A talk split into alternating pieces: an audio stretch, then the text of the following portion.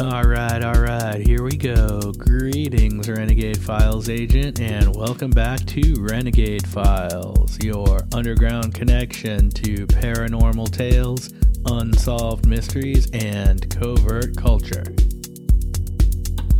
I'm your host, Lex Gordon, hacking into the Matrix from the Jungle Villa outpost deep in the uncharted tropics. This is Renegade Files episode 29 Simulacra and Simulation. What is the Matrix? This episode is being posted on the pagan holiday of Mabon, which is also the autumn equinox, and so one of two days in the year when the hours of daylight and the hours of darkness are equal. This is September 21st, 2022, and it is not only Mabon and the equinox, it is also exactly one year to the day since we started Renegade Files.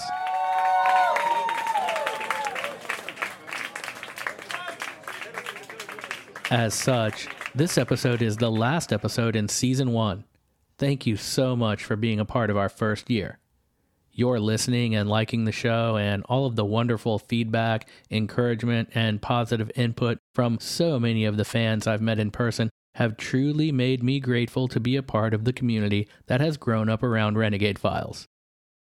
Thank you to our Renegade Files agents on Patreon and to everyone who has rated the show on Spotify, reviewed it on Apple, shared it with their friends, bought shirts and hats and other things from our merchandise shop, and generally supported Renegade Files as we have grown and moved through our first year. And rest assured, Season 2 is going to rock. I've been through a lot at the end of this past season, and even though I had some setbacks, with your help and encouragement, I pressed on. We hit a few bumps, but overall, I am thrilled with what Renegade Files has become, and I can't wait to push on with you by my side into the future.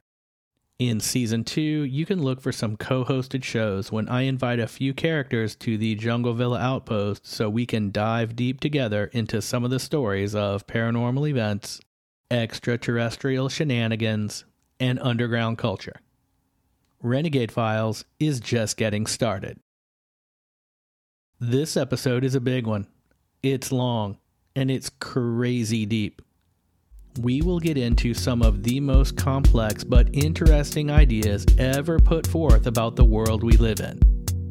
In this episode, we will explore the depths of Jean Baudrillard's 1981 philosophical treatise, Simulacra and Simulation. In broad terms, this book examines the relationship between reality and the symbols within culture, media, and society.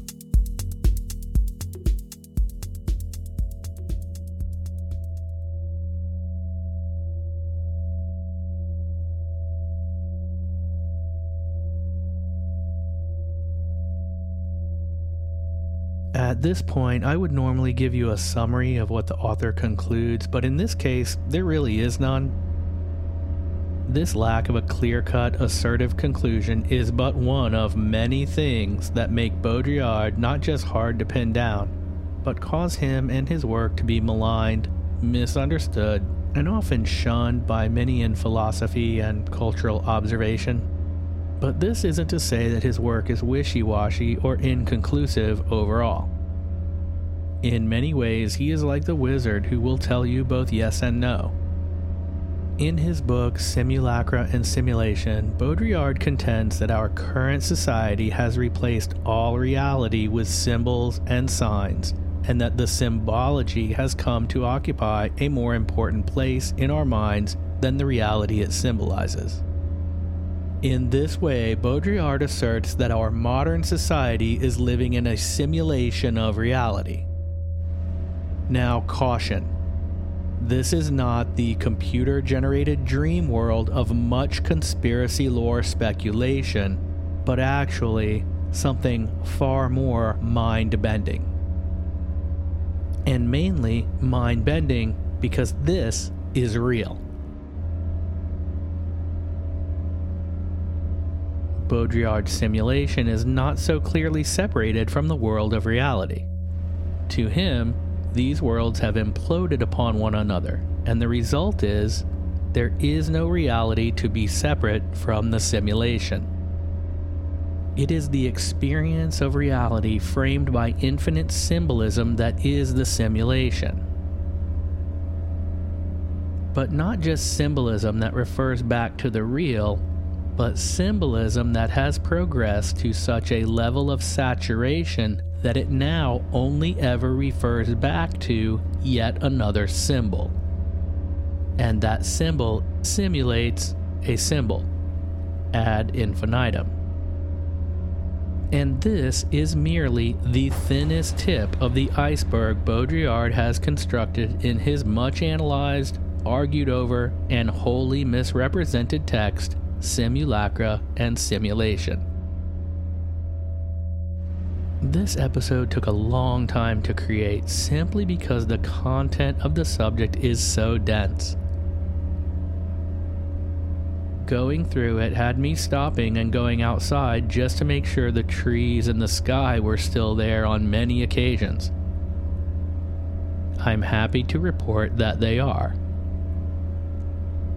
And along the way, I discovered something about the late Jean Baudrillard.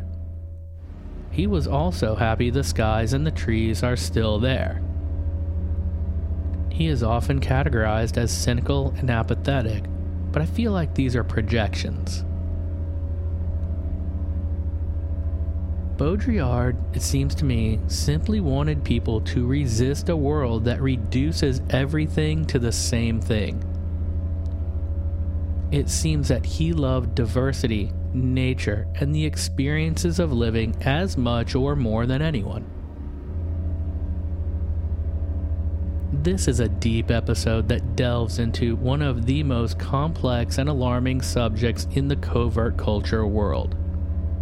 There is no quick glancing and getting the theories within it, but that's what makes digging through it so fun. It's a good thing it's a good thing to reassess the way we collectively look at things sometimes, and in the end, that's all Baudrillard is doing. Come with me, and together we will explore the book that Neo hollowed out to hide his illicit software within in the first Matrix movie. We will learn why the Wachowskis chose this text to make such a brief but symbolic statement we will glimpse here and there into the symbolism in the Matrix movies, but only to give us some perspective on this subject. This is not an episode about those movies specifically. This is an exploration of the simulation theory presented in Jean Baudrillard's controversial text. Going through it compels us to ask the unaskable question What is the Matrix? Heavy spoiler alerts for the Matrix films. The popular film series The Matrix tells us the story of a dystopian future where machines have taken over life on Earth and grow humans as a crop, where the growing humans are kept in a coma like state, unbeknownst to them, and their bodies generate heat and electricity, which is then used to power the machine world. The humans in this suspended life will only grow and thrive physically, and thus provide the machines with power if they believe they are living a normal life. So, to facilitate their physical growth, those humans being cultivated by the machines are plugged into a computer simulated reality wherein they can live life, if only mentally, but happily ever after and the machines can get their electricity, and this simulated reality in the movies is called The Matrix. The Wachowskis who made the Matrix films were influenced by Jean Baudrillard's Simulacra and Simulation, and the book was required reading for the actors and maybe some others working on the movies. After going through it myself, I really wonder how many of them actually read it at all. I bet Laurence Fishburne did. Either way, the book was a big part of the ideas we see conveyed in the Matrix movies, and much has been made about the claim that Baudrillard himself did not like these movies. I'm not convinced, however, that this is fully true. What Baudrillard said of The Matrix, and this was when he was speaking only of the first movie in the trilogy, was that The Matrix is exactly the kind of movie that The Matrix would make. He said that the film fell short because it drew such a hard distinction between the computer generated simulation of the Matrix and the physical desert of the real of Zion, the last human city. He felt it would be much more interesting to see the point where these worlds meet. And remember that his critique was based on the first movie when we get to the end of the third movie, and at a few places along the way, we do see this convergence point, and it does round out the films. In the first Matrix movie, we see Neo asleep at his computer with headphones on. That song he's listening to, by the way, is Dissolved Girl by Massive Attack, and it's great. Some of those lyrics are, I think I kind of lost myself again, and it feels like I've been I've been here before. You are not my savior, but I still don't go. So from the outset, we see that the Wachowskis have layered their movie with symbolism, even to the point of a song playing inside headphones that we barely hear at all. Then Neo wakes to his computer being hacked by Trinity, and she instigates him to follow the White Rabbit. More symbolism a fiction story referring to another fiction story, and we start to get the notion of endless simulation, even if subliminally. Then the guys buying whatever bootleg software Neo is selling knock on the door and he sells them a computer disk. We never find out what it is. The guy at the door is with a girl named Du Jour, so instead of soup du jour or soup of the day, this is the girl du jour or the girl of the day clever. Neo cautions the guy by saying, If you get caught using that, and then the guy finishes his sentence by saying, I know, I know, you don't exist. Which ironically is the literal truth because this version of Neo is the mental projection of his digital self, and we are at that point in the film within the Matrix. Those people at his door with whom he goes to the nightclub are what we would call blue pills. So people who know there is a matrix but live wholeheartedly within it, rather than be rescued into the grimy world of Zion to fight the machines in the real world. This is never explained overtly in the movies, but the parallel is someone who recognizes the falsehoods of modern materialist and corporate media culture, but thrives within it anyway. And the symbolism and the referentials in this movie never stop piling up. As for the movie, that's as deep as we'll get into it at this point. We might refer to it here and there along the way. It's just a stepping stone as we begin to move into the world Baudrillard is describing in Simulacra and Simulation. Simulacra and Simulation, as a footnote, is only one of Baudrillard's books, and he wrote many other essays and texts. This book has become a popular one in part due to the Matrix movies. In fact, seeing the book as the computer disk safe Neo has made is the way I found out about Baudrillard. And here we have another Matrix movie observation. Neo has made a hollowed out book safe from the book Simulacra and Simulation. So in the movie, the book in his hand isn't really a book, it's a simulation of a book that is actually a safe or a hiding place. It is literally the hollow shell of a book, a simulated book carved into a book about simulations. This leads us into Baudrillard's text perfectly. This gets deep, so just come with me and don't worry. We will have fun going through it all. In the end, we will still have trees and real friends and air to breathe. Maybe. Simulacra and Simulation.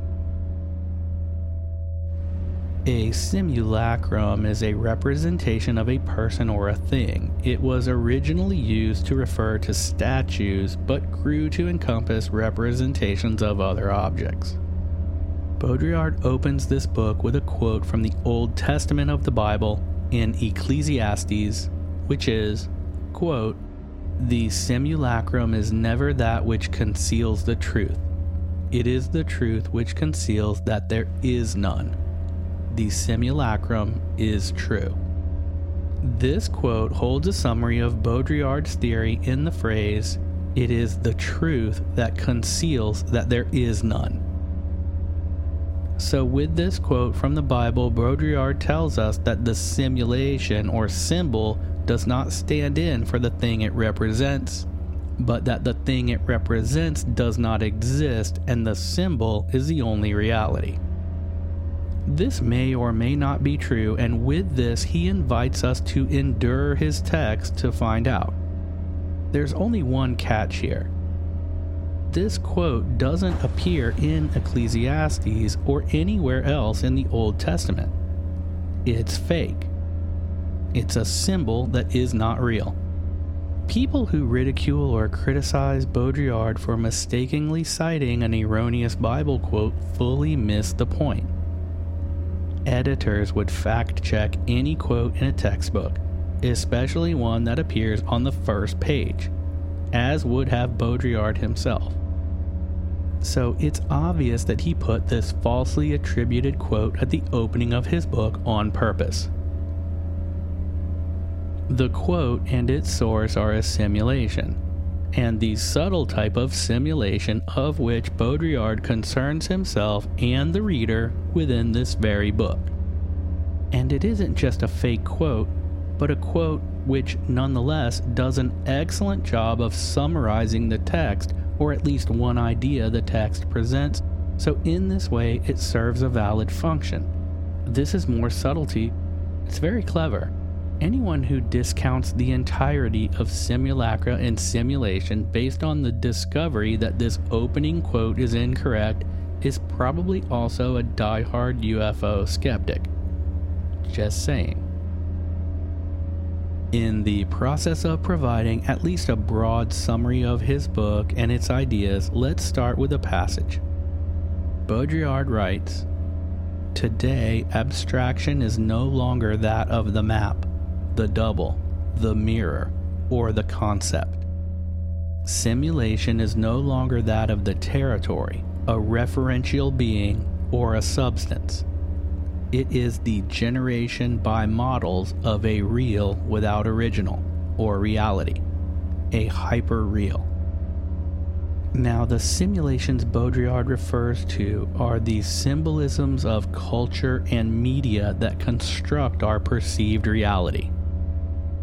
They are the acquired understanding by which our lives and shared experiences are rendered legible. Baudrillard contends that society has become so saturated with these simulacra that all meaning has become meaningless because it is so infinitely mutable and malleable. As a way to explain how we got to this point, Baudrillard gives us what he defines as the four stages of sign order, or the order of symbols. The first stage is a faithful copy, where we believe and may be correct to believe that this copy is a reflection or meant to be a reflection of a profound reality. So, like a realistic painting of a tree in a meadow. Let's be specific and say a coconut tree. And language exists here as well, so the very word coconut tree is a symbol society uses to reflect a certain reality. The word coconut tree is not a coconut tree, but when I say it, at least in some degree, you know what I mean. The second stage of sign order is a perversion of reality where we come to believe the symbol to be an unfaithful copy that masks reality as an evil appearance or illusion.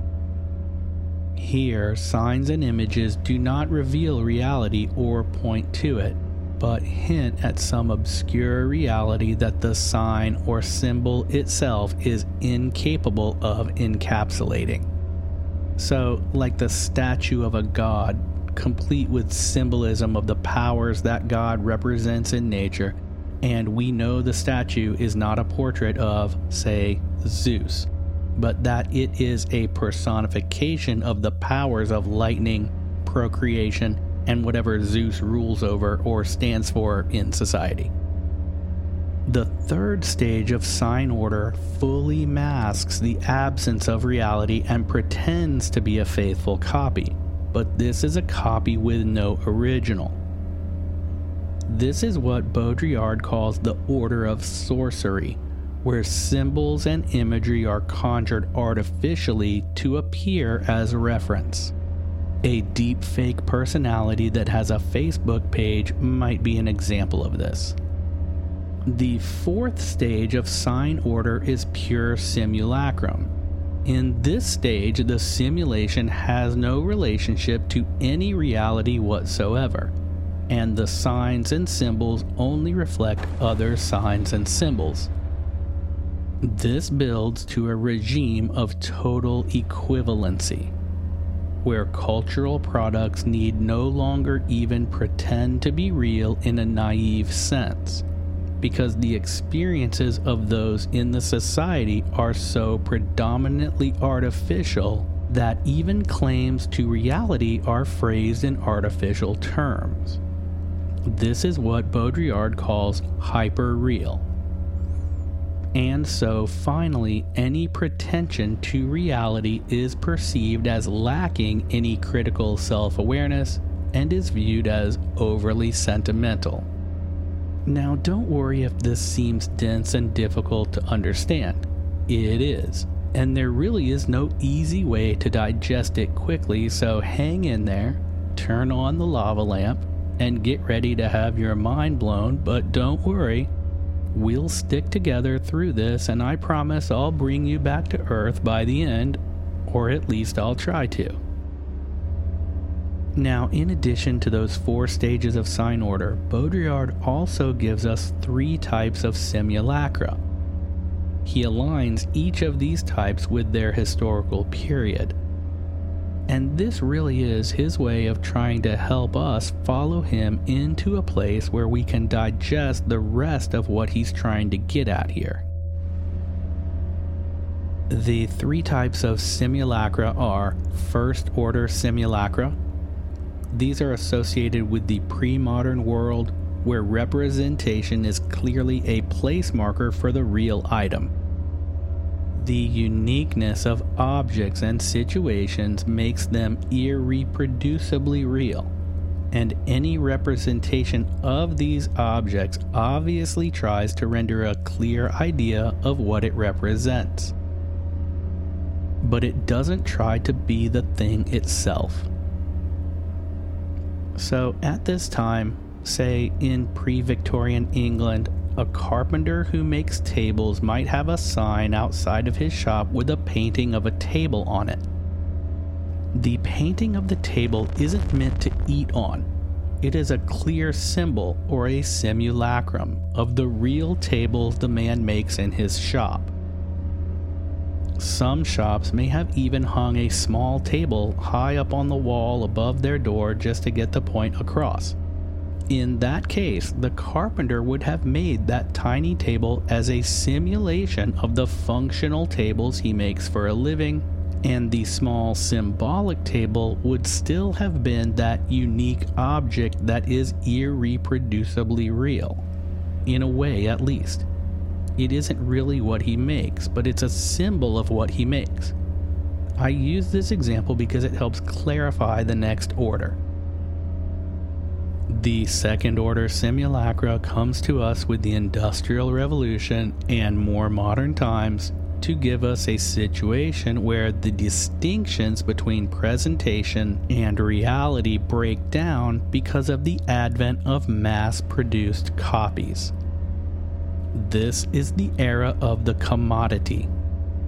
According to Baudrillard, the mass produced item threatens to replace the authority of the original version because the copy is just as real as the original.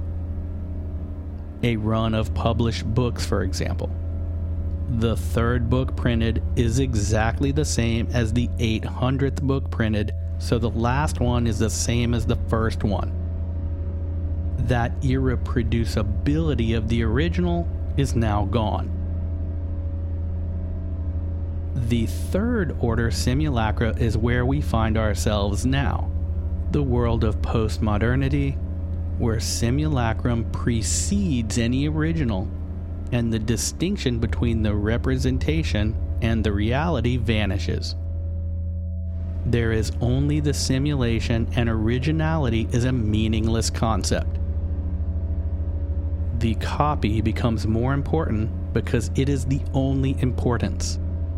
Example 5,000 people at a rock concert, no one watching it, everyone filming it. Because the copy is more important than the original. Another example two people having dinner across a table from each other, both staring at their phone screens. And here is my caution about this material Baudrillard's pure simulacra isn't, strictly speaking, a merely technological predicament. Technology is part of it, yes, because he's dealing with our current or at least recent times. But he isn't really vilifying technology in general, which is a mistake many people make when they glance at what he's saying. So, that is the overall premise of what Baudrillard is trying to get across. As a society, we begin to use language and symbols to refer to the natural or the real world around us. We advanced this project into using those symbols to define our experiences. Once we had created a sufficient library of symbols, we started to use new symbols to refer to the older symbols, and we left nature and the pure real to its own devices or to be harvested to make more signs. Then, as we expanded our ability to manufacture things, the copying of originals rendered the originals no more valuable than the copies because they are now essentially all the same. And if we, as a society and a modern culture, had stopped there and all taken notice of the situation, then we may have had a laugh and made some distinctions for ourselves that would celebrate the diversity of those things that are still different in the world but an argument could be made that the production and consumption of these symbols, signs, and simulations has increased past a point of critical mass, and that, as a society, we now find ourselves in a world of simulation. Not the computer generated dream world of the Matrix movies, but a world where all of our communications, ideas, and thoughts have been reduced to sound bites that reference other sound bites, and so we swirl in a never ending echo chamber of movie quotes, political slogans, clever newscaster alliterations, and a tautology of definitions only propped up by other definitions where everything has a meaning to such an obscene point that all meaning is rendered meaningless. Now, that may sound hopeless, but don't start skipping with the 15 second forward button just quite yet. And if you're still here after all that, then rock on because there is really cool territory ahead. We will get into some really cool examples of what Baudrillard is talking about, and those real world examples start to really blow the mind. We just have to establish the framework here because this stuff is, I will just say it, it's crazy. But crazy in a good way. It's deep beyond deep. These are probably some of the most twisted concepts I've ever read, and much of the reason is because we are analyzing thoughts and ideas with thoughts and ideas, and so you see how quickly it gets weird. But we like weird around here, so let's press on. How can we bring some of these concepts down to earth where we can understand how they might impact us and learn from the dangers of homogeny that a never ending system of simulation built on simulation drives toward? I would say by looking at the manifestations of that system within the institutions we have in our society at the present. These are the same institutions that were current when Baudrillard wrote Simulacra and Simulation the media. Welcome, Neo, to the real world. So, Baudrillard brings the historical, sociological project of the sign, the symbol, and the simulation right into our present day and we find ourselves confronting that leviathan of all free thinkers, the mainstream media. Dun dun dun. Most of this I'll paraphrase from the text of the book and tune it with my own interpretations. And just as a disclaimer, I am far from a Baudrillard expert. I am not a philosophy student. I'm just someone interested in the concepts. So, what does Baudrillard have to say about our modern mainstream media? Simulacra and simulation tells us that the media does not give us information, but rather interrogation where the answer is always given in the question. The media gives us referendum and circular response. And the media faithful, the believers in media, repeat those responses among each other to engage in a simulation of conversation not a conversation based on experience or even actual understanding, but a simulated conversation based on yet another simulation of reality, which is the media's version of the world itself. When we move deeper into Baudrillard's assessment of information as a whole, this is the dissemination of information by both corporate media monopolies and individuals through social media, which is just a tool given to them by those same corporate media machines, big data, and at the same time sanitized and censored by them, what we arrive at, and Baudrillard believes we have arrived there already, is a point of what he calls escape velocity. This is a term he first used in Illusion of the End, Escape velocity occurs when the machines of information delivery take communication and real dialogue beyond its limits to a point where, now and beyond, there is no end. So, as for how much information is generated and broadcast, it simply increases constantly. No new limit is created and stopped upon. So, having arrived at information escape velocity, we find ourselves on a steady course of perpetual increases in amounts and speeds of information, both constantly accelerating into infinity. It's hard to fully grasp exactly what that looks like, but I think we can all agree that we are there now. Moreover, what does this look like in 10, 20, or 50 years? it already boggles the mind today. We are well into what Alvin Toffler called future shock in his 1970 book of that same name. It is truly a shock for anyone who really tries to look into the information available, even in one genre, like, say, sports, or news, or music. Even just rap music or classical music you could never know it all. You could never hear it all. It's as one early critic of Google said, like drinking water from a fire hose. So you could never know all of the information available on even the most focused niche. And as far as information as a whole, forget it. This approaches, or has already accomplished, the absurd. One way to comprehend the absurdity of information at escape velocity is the analog of inflation, because we can at least give that a number. And I'm speaking of inflation in our current modern Western state. Inflation, like information, has entered escape velocity. We have crossed a point of critical mass where prices will never stop increasing. At the same time, there is an inverse perversion where quantities or amounts of goods continually shrink. This is now called shrinkflation. The largest bag of potato chips used to be 20 ounces. Then it was 18 ounces. Now it's 16 ounces of potato chips inside. A can of shaving cream used to hold 11 ounces. Now it holds 10. Same sized can. The size and shape of potato chip bags is also the same. But the price climbs ever higher. And the amount of food, if you can call it food, inside shrinks continually. So the rational mind realizes this and wonders will there ever be a time when a large bag of potato chips contains one potato chip?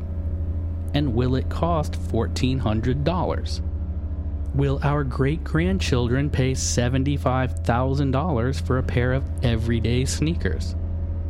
And so Baudrillard's conclusion is that this same situation with information, a never ending escalation in the amounts and speed and reach of information, creates a world, a social world, where every occurrence is given a meaning, a political position, a judgment, all to a point where the summation of all media information is meaningless.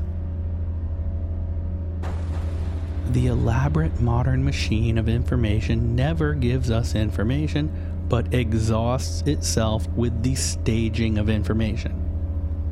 It never provides us with any meaning, but it exhausts itself in the staging of meaning. One example of how a pure inundation of information reaches an apex of meaningless noise is what I am calling the butter paradox. You heard it here first. Example of the butter paradox. For a brief moment, the news will report that butter is bad for you. It raises cholesterol, causes heart disease, is responsible for obesity and all manner of illness. They cite a university study and deliver the news with grim concern for your well being. People who act on this information, who internalize it, replace the butter in their diets and in their very lives with a multitude of butter simulations margarine, Pam, coconut oil, what have you. Which it then turns out are even worse for your body than actual butter. Several months later, those same talking heads do an equally impassioned report on the dangers of butter substitutes. This report sings the praises of natural butter and cites a new university or laboratory study. And around and around it goes. Every year or so, butter, according to the mass media, alternates from poison to health food and back to poison. The butter paradox. After a few rounds of this cycle, consumers who have been seeing both sides over and over now view the current information as utterly meaningless. No pun intended. The point is that both studies may be valid. Butter may very well possess both positive and negative nutritional qualities. Many things do. Orange juice provides a high amount of vitamin C and other vitamins, minerals, hydration, and energy, so those things are good for you. But orange juice also has a high glycemic index due to its high ratio of sugar to fiber, so it fuels the body with simple carbohydrates, which stimulates the storage of fat, and those things can be bad for you, but they can be good in some situations. Both facts are true, but media seldom presents two sides of any story they present one side as the only moral choice in order to cultivate division. Why? Because a divided population can be controlled. Divide and conquer is an axiom for a reason. And along what human responses are we being divided? Our emotions.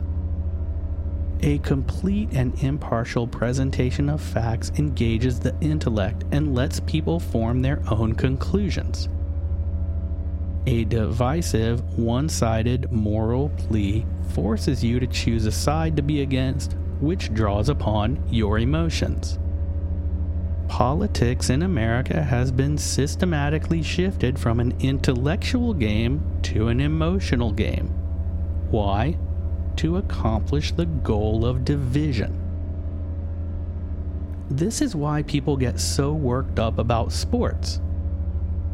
They love their team and they hate the other team, even though they themselves are on neither team in any way whatsoever. In this way, the sports team or the politician one chooses becomes like the Buddhist concept of the Ishta Devata the wished for deity. where the worshiper realizes intellectually that all life is the same life, so they purposefully assign identity to a segment or energy outside of themselves in order to have something to worship. Today, these are our pop stars, our quarterbacks, our Kardashians.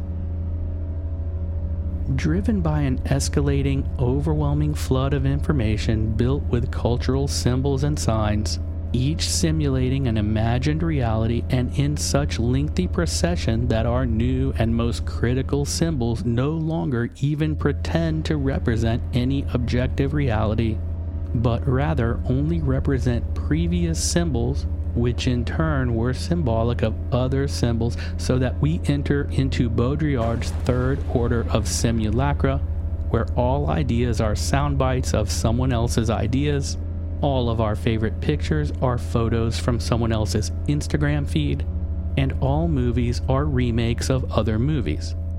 Not even other movies, but remakes of the same movie. The new Italian Job, the new Jumanji, the new Aladdin, the new Lion King, the new Ghostbusters, the new new Ghostbusters, and each time a little more sanitized, a little more inclusive, a little less original. Like a photocopy of a photocopy of a photocopy that becomes so faint that it's rendered unintelligible. Blank white paper when everything is a copy of a copy to the point that all things are blank, then all things are meaningless. When every movie is the same movie, then every movie is pointless. When everything is categorized, divided, named, and given a meaning, and all those meanings are told to you, and nothing is ever asked of you, and your acceptance of all meaning is a referendum and moral imperative whose only existence is your acknowledgement to infinity, then there is no contrast or opposition remaining upon which to stand without trampling yet another tribal definition. At this point, the recognition of any single meaning becomes impossible, and the summation of all is the blank page of nothing. TV static, the hum of a fan. As negative as this inevitable conclusion of the fully insane proliferation of information sounds, it is not a despair, but a triumph. Stick with me, because we are so close to clearing this up. Baudrillard's simulation is not in opposition to reality, it is an inextricable part of reality. For Baudrillard, it is illusion that is in opposition to reality. Baudrillard's simulation is not an oppressive phenomenon, although the results of its blind worship become circular. For example, the origins of simulation lie in language, where society agrees on abstractions of sound and writing to communicate ideas. The problem comes when society builds such an elaborate system of simulations, signs, and symbols that those symbols no longer represent reality but other symbols and we arrive at Baudrillard's hyper reality. It is this hyper reality which is oppressive because it drives toward a homogenization of definitions and perceptions. To quote Baudrillard, by crossing into a space whose curvature is no longer that of the real, but that of truth, the era of simulation is inaugurated by a liquidation of all referentials. Worse, with their artificial resurrection in a system of signs, a material more malleable than meaning, that it lends itself to all systems of equivalences, to all binary oppositions, to all culminatory contura. See? I told you we'd clear it up. Geez. Okay, so yes, this is very difficult to digest. But what he is saying is that truth implies true and false. So, division and that division, when paired with a liquidation of reference, then instilled with moral imperative, leads to a state where every difference vanishes. It is this vanishing of differences that Baudrillard finds to finally say something simply bad. This is a seriously dense concept, but not beyond digestible summary, so let's try. When society builds a construct of communication where symbols no longer represent reality but other symbols, the resulting hyperreality lends itself to endless dichotomy where all things are either true false, good bad, Republican Democrat, criminal victim, to infinity. To a staggering degree, until everything is only understood by its opposition, and at this conclusion become each other, implode, and render all and anything the same thing, and become, therefore, bereft of meaning. A place where all things are forced into their image. So, an example would be nature, when, in its broadest term, is forced into our image of nature to such a degree that people align on one side of it, say, conservationalists. This alignment reaches a point where nature ceases to exist when all of that which we define as such is quarantined into nature preserves, fenced off and designated by a signpost, which is, in fact, a decidedly unnatural way for wilderness to exist. At this point, nature becomes a simulation. A specific example from my local area is the Environmental Learning Center. This is a collection of buildings and parking lots built upon what was previously virgin mangrove swamp along the Indian River Lagoon you can go to the Environmental Learning Center, park in a paved parking lot, go inside a building, and look at pictures of the vanishing mangrove swamp habitats, complete with compelling text about how crucial those habitats are to our ecosystem. We bring kids there, show them those pictures, and tell them that's what a mangrove swamp looks like. We tell them how bad it is to destroy it from a commercial development that has directly destroyed it to exist. It is the simulation of the terrain we give priority to. And I know they take kids out in boats and show them real mangroves, and they probably do great things, but that is not the point. We tear down nature and pave it to build a building to house a picture of that vanishing nature.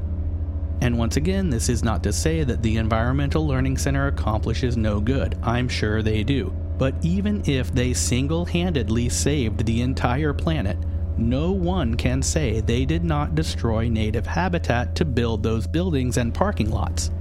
They did. In doing so, they replaced reality with a simulation of reality. So, Baudrillard says that such situations of simulation replacing reality exist to help convince us that the reality they portend to simulate or stand in contrast to has not been lost. Now, on the surface, this seems simplistic, but not so much. The example Baudrillard provides is Disneyland. What he proposes is this why does Disneyland exist? For the same reasons those other models of simulation exist to convince us that America itself is not a cartoon. We create Disneyland so we can say, inside Disneyland is where the imagination lives. That is where fiction is. Everything outside of Disneyland is real. When in fact, to Baudrillard at least, America and its entire socio political media information collective is a fiction, a cartoon, a caricature of itself. To quote Baudrillard, Disneyland is presented as imaginary to make us believe that the rest is real, whereas all of LA and the America that surrounds it are no longer real, but belong to the hyperreal order, the order of simulation. So, in the broad picture, it is the complex of the information machines that become powerful and at the same time are the tools of those in power. Why does power create these hyperreal simulations then? Again, Baudrillard. Power does this to persuade us of the reality of the social, of the gravity of the economy, and of the finalities of production, so we do not lose faith in such institutions because so much is held up by them. Another example is that of the original Watergate scandal, wherein people working to re elect President Nixon broke into the opposing political party's headquarters to steal documents or plant documents. If this happened today, it would be a two minute news clip. But in this example, Watergate was positioned by the media as being a symbol for political corruption. The inference being that everything else in politics at the time that was not Watergate was honest, genuine, and pure. As time passed, every new political debacle has been cast as the same symbol for corruption to delineate it from the altruistic rest of the political world, and as such, these new symbols are given the suffix gate. So, Iran Contragate, Whitewatergate, Deflategate, these are symbols of political corruption that refer back to a previous symbol of political corruption to the point where there are now people alive who will tweet all day about Apple's Chipgate without any knowledge of Watergate or what happened to Nixon as a result. This is an example of communication implosion by simulation upon simulation. We can also look at the art of Andy Warhol and know that Baudrillard was a huge Warhol fan. So, if the first order of symbology is our concept and language for, say, a tree, and the second order of simulation might be a chair made from a tree, the third order then could be a painting of a chair. Following this procession, Warhol then extends into the fourth stage of simulation, into pure simulacra, when he paints a Campbell's soup can, and he doesn't even really paint it he uses the industrial replication process of silk screening to print it. So, to follow Baudrillard's code, we have a tomato. Then we have our word tomato, then an actual can of tomato soup is produced. This is a simulation of picking and stewing your own tomatoes. Then Warhol's painting of a soup can becomes a simulation of that simulation. This is merely a jumping off point to attempt to understand Baudrillard's assessment of Warhol. Essentially, Baudrillard says that Warhol fetishizes the common object, reduces it to an image of itself. Warhol gives up the autonomy of the artist and he becomes the machine of communication, or at least a part of that machine. Warhol aims the tools of mass production back at the products of mass production to create a singularly unique work of art that is removed from the mundane world of replication, but only by replicating not the reality of the objects themselves, but by replicating their images. At the same time, gone is the skill of rendering, and all that remains is the idea and action of reductionism, the artifacts of which are merely reflections of objects, the image stolen from its purpose to exist as an icon of itself. In light of this, Baudrillard dismisses McLuhan's notion that the medium is the message, because we can no longer define messages as being from any one medium, such as TV or a magazine. Anyone remember what a magazine is? Everywhere is the medium, and every image and sound is the message. It is a total bombardment of images, ideas, and positions. Everything now exists in support of the proliferation of these images. The medium is the message may once have been true when there were discrete media, but Baudrillard says, quote, there is no longer a medium in the literal sense. It is now intangible, diffused and refracted in the real, and one can no longer even say that the medium is altered by it. So ultimately, hyperreality of this kind drives toward an existence of equivalence, the eradication of opposition. An example Baudrillard gives is nuclear war, where weapons cease to be tools of opposition due to mutually assured destruction and therefore become symbols of a power that is a pretext to installing a global security system, which ultimately results in the extinguishment of differences. So, one world, one government, one language, one ideology. All terrible ideas to Baudrillard. As he says, the balance of terror is the terror of balance. So, homogeny.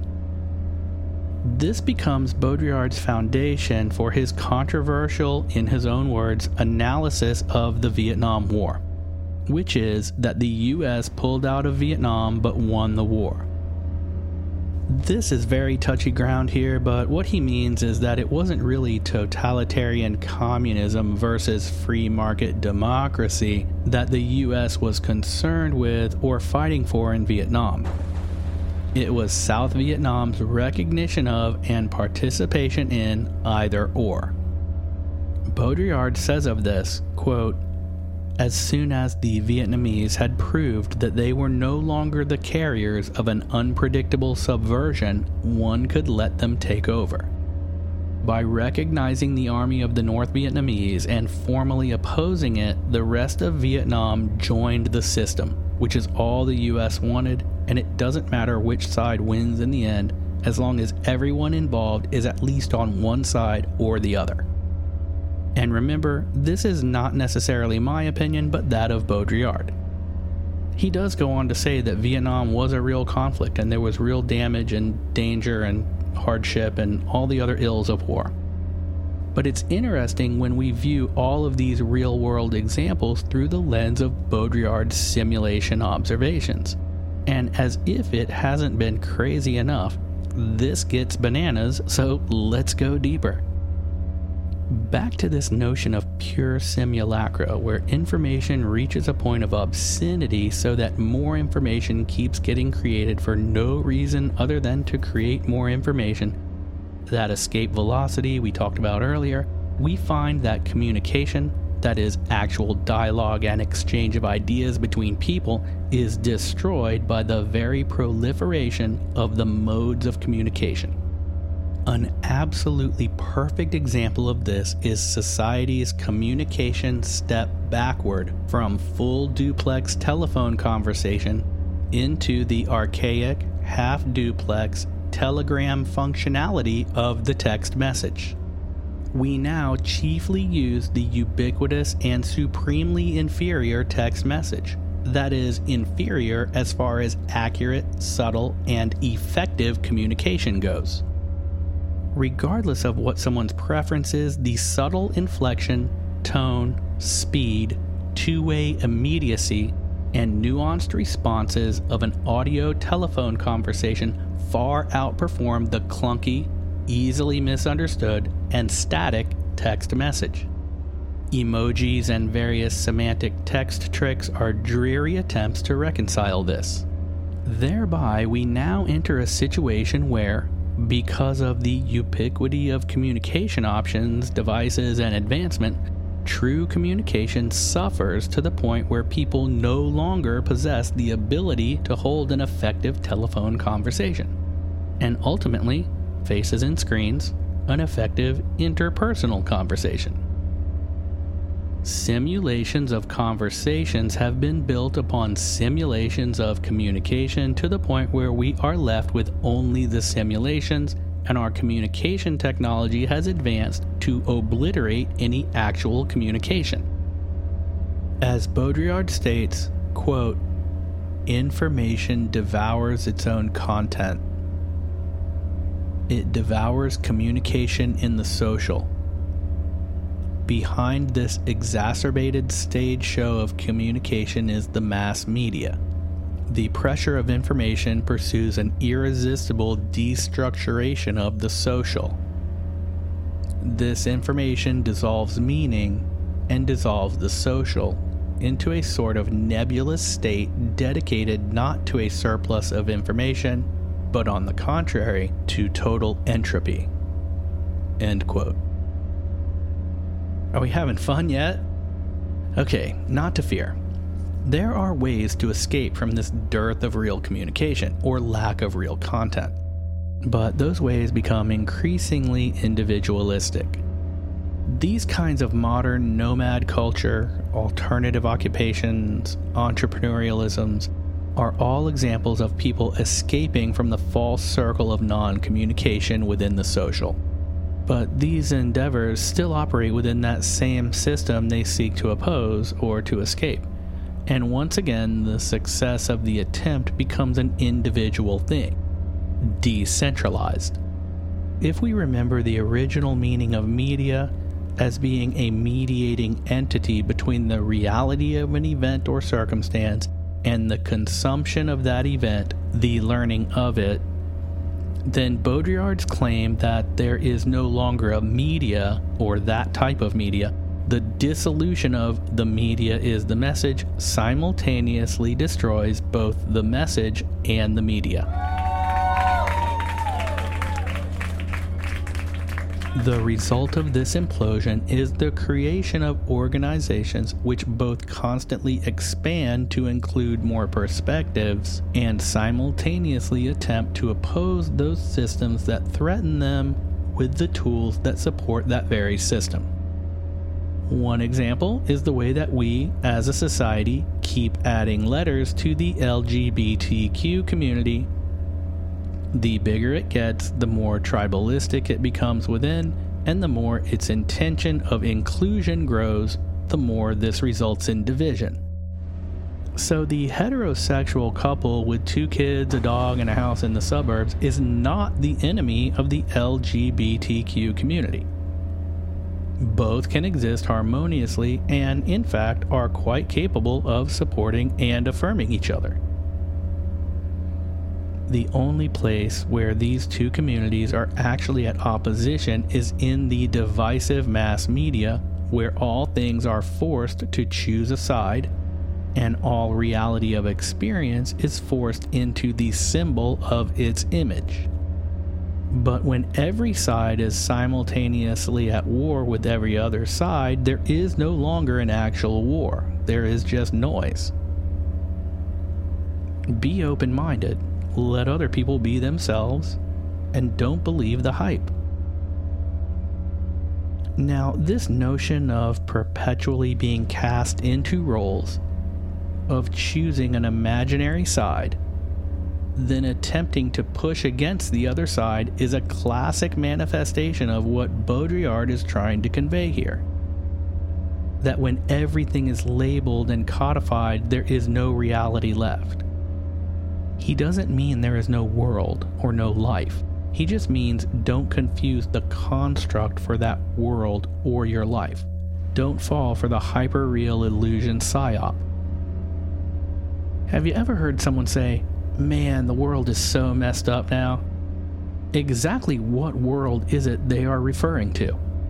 Without fail, it is the world described to them by the mass media very rarely are they conveying an instance of personal experience.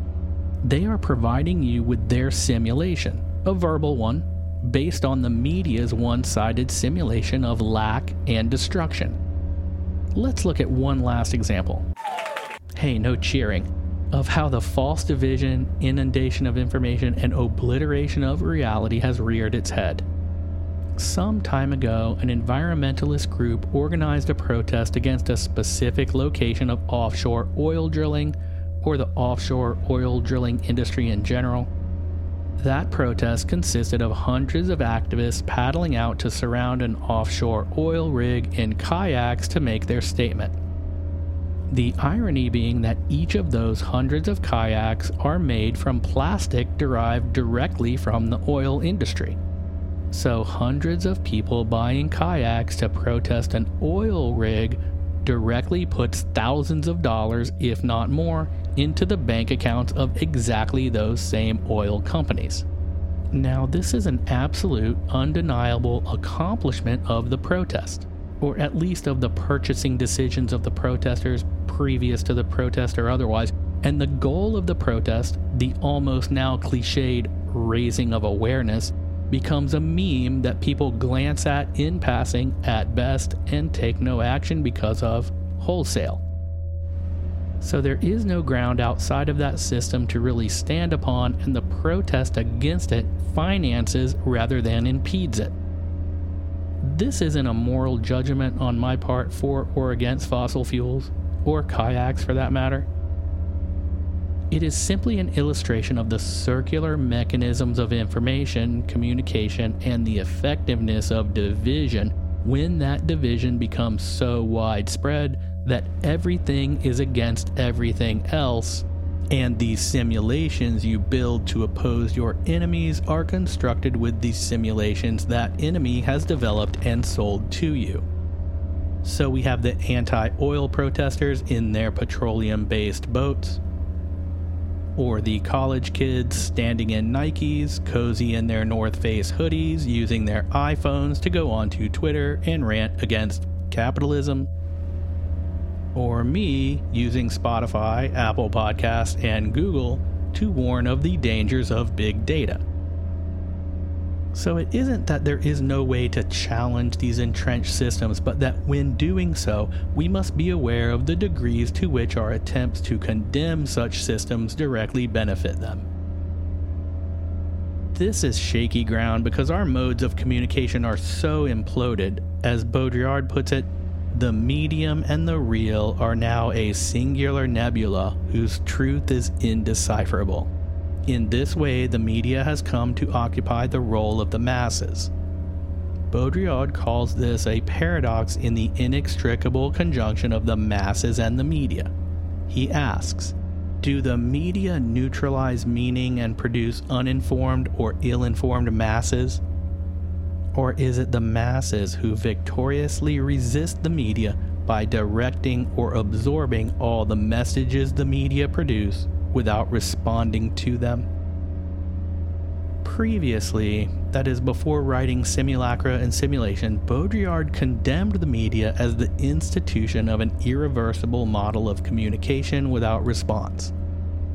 But today, this absence of a response can no longer be understood at all as a strategy of power, but as a counter strategy of the masses themselves as they encounter power. Are the mass media on the side of power in the manipulation of the masses, or are the mass media on the side of the masses in the liquidation of meaning? If we have moved into the stages of the latter, then what we are seeing are the last gasps of power to affirm its own existence. And since power relies so heavily on its monopolization of meaning, so the news tells you what's dangerous, the news tells you what's wrong, they tell you what's vilified, then what we see is the frantic endeavors of those in power and the power structure as a whole to convince the masses that it, that is, the machine of power, holds every answer and that machine alone can provide, explain, and clarify all meaning. When the masses make nothing of that meaning, when they fully ignore it, we see the withering away of power, or at least of its effectiveness. As meaning and its progenitor power wane, communication for political purposes also wanes, as does advertising for the pure promotion of commerce. As this happens, the masses evolve from incessantly repeating through consumption the phrases, I buy, I consume, I take pleasure, into today when those phrases repeat in other forms. I vote, I participate, I am concerned. Such statements are, as Baudrillard puts it, the mirror of a paradoxical mockery, the mirror of the indifference of all public signification. So, this results from building a communication society of symbols based on symbols to a point where the symbolic is treasured over the reality. Someone saying, I am bleeding with concern, but never doing anything is more important than the smallest action of kindness. And so we end up in a situation where the media no longer tries to convince us of any reality, but rather of the symbolic that rules it.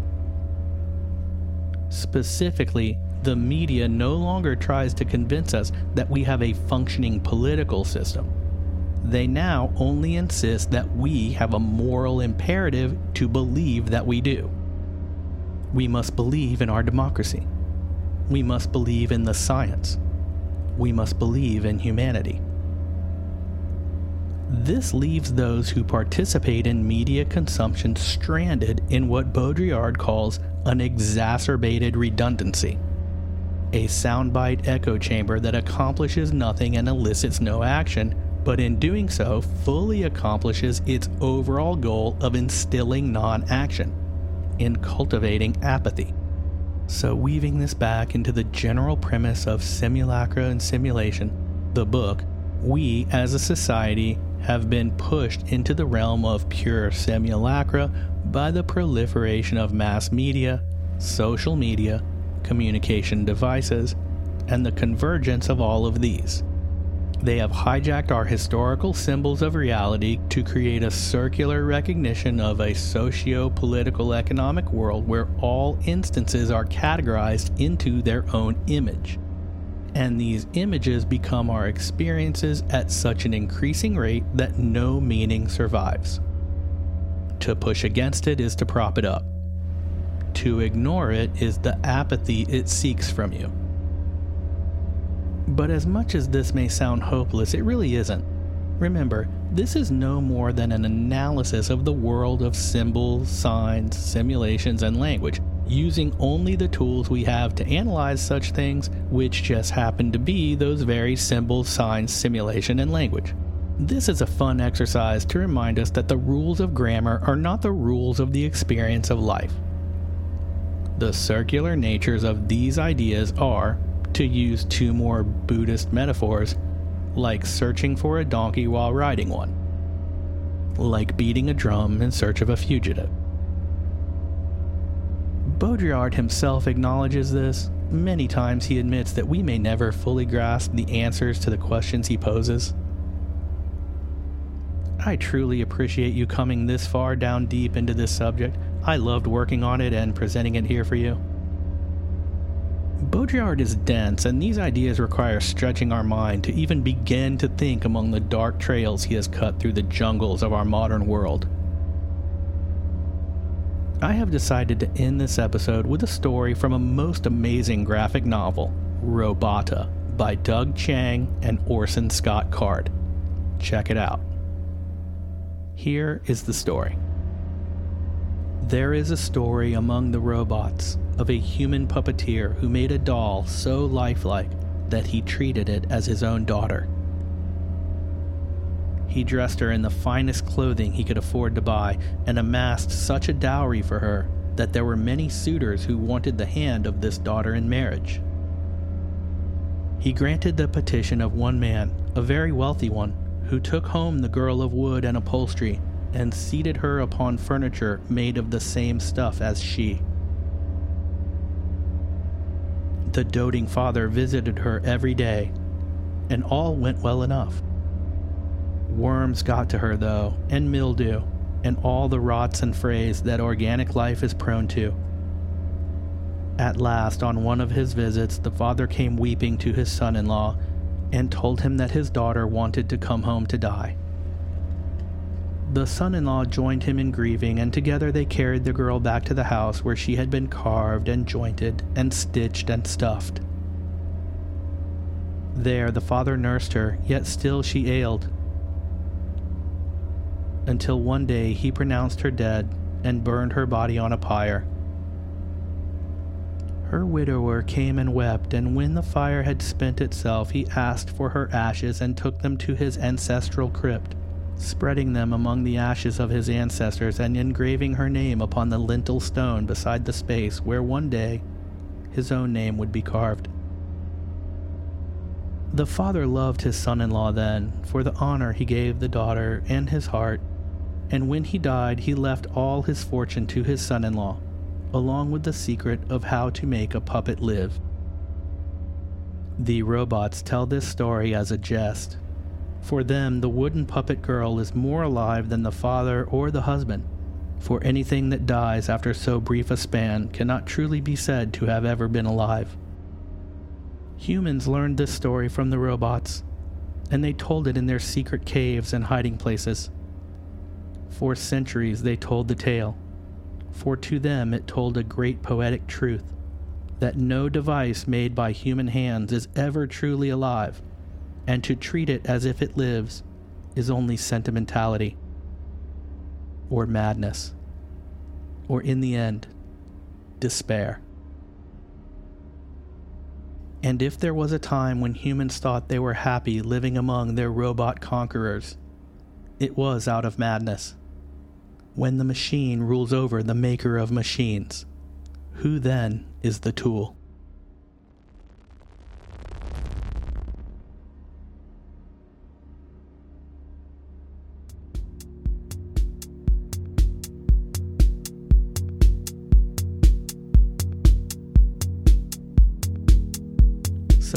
Renegade Files by going to patreon.com slash renegade files and joining the Renegade Files agency for just a few bucks.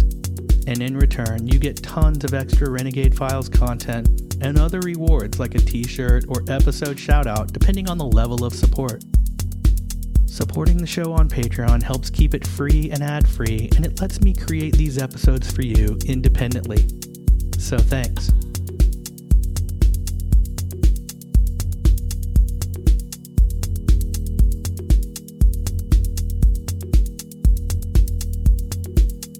I'm your host, Lex Gordon.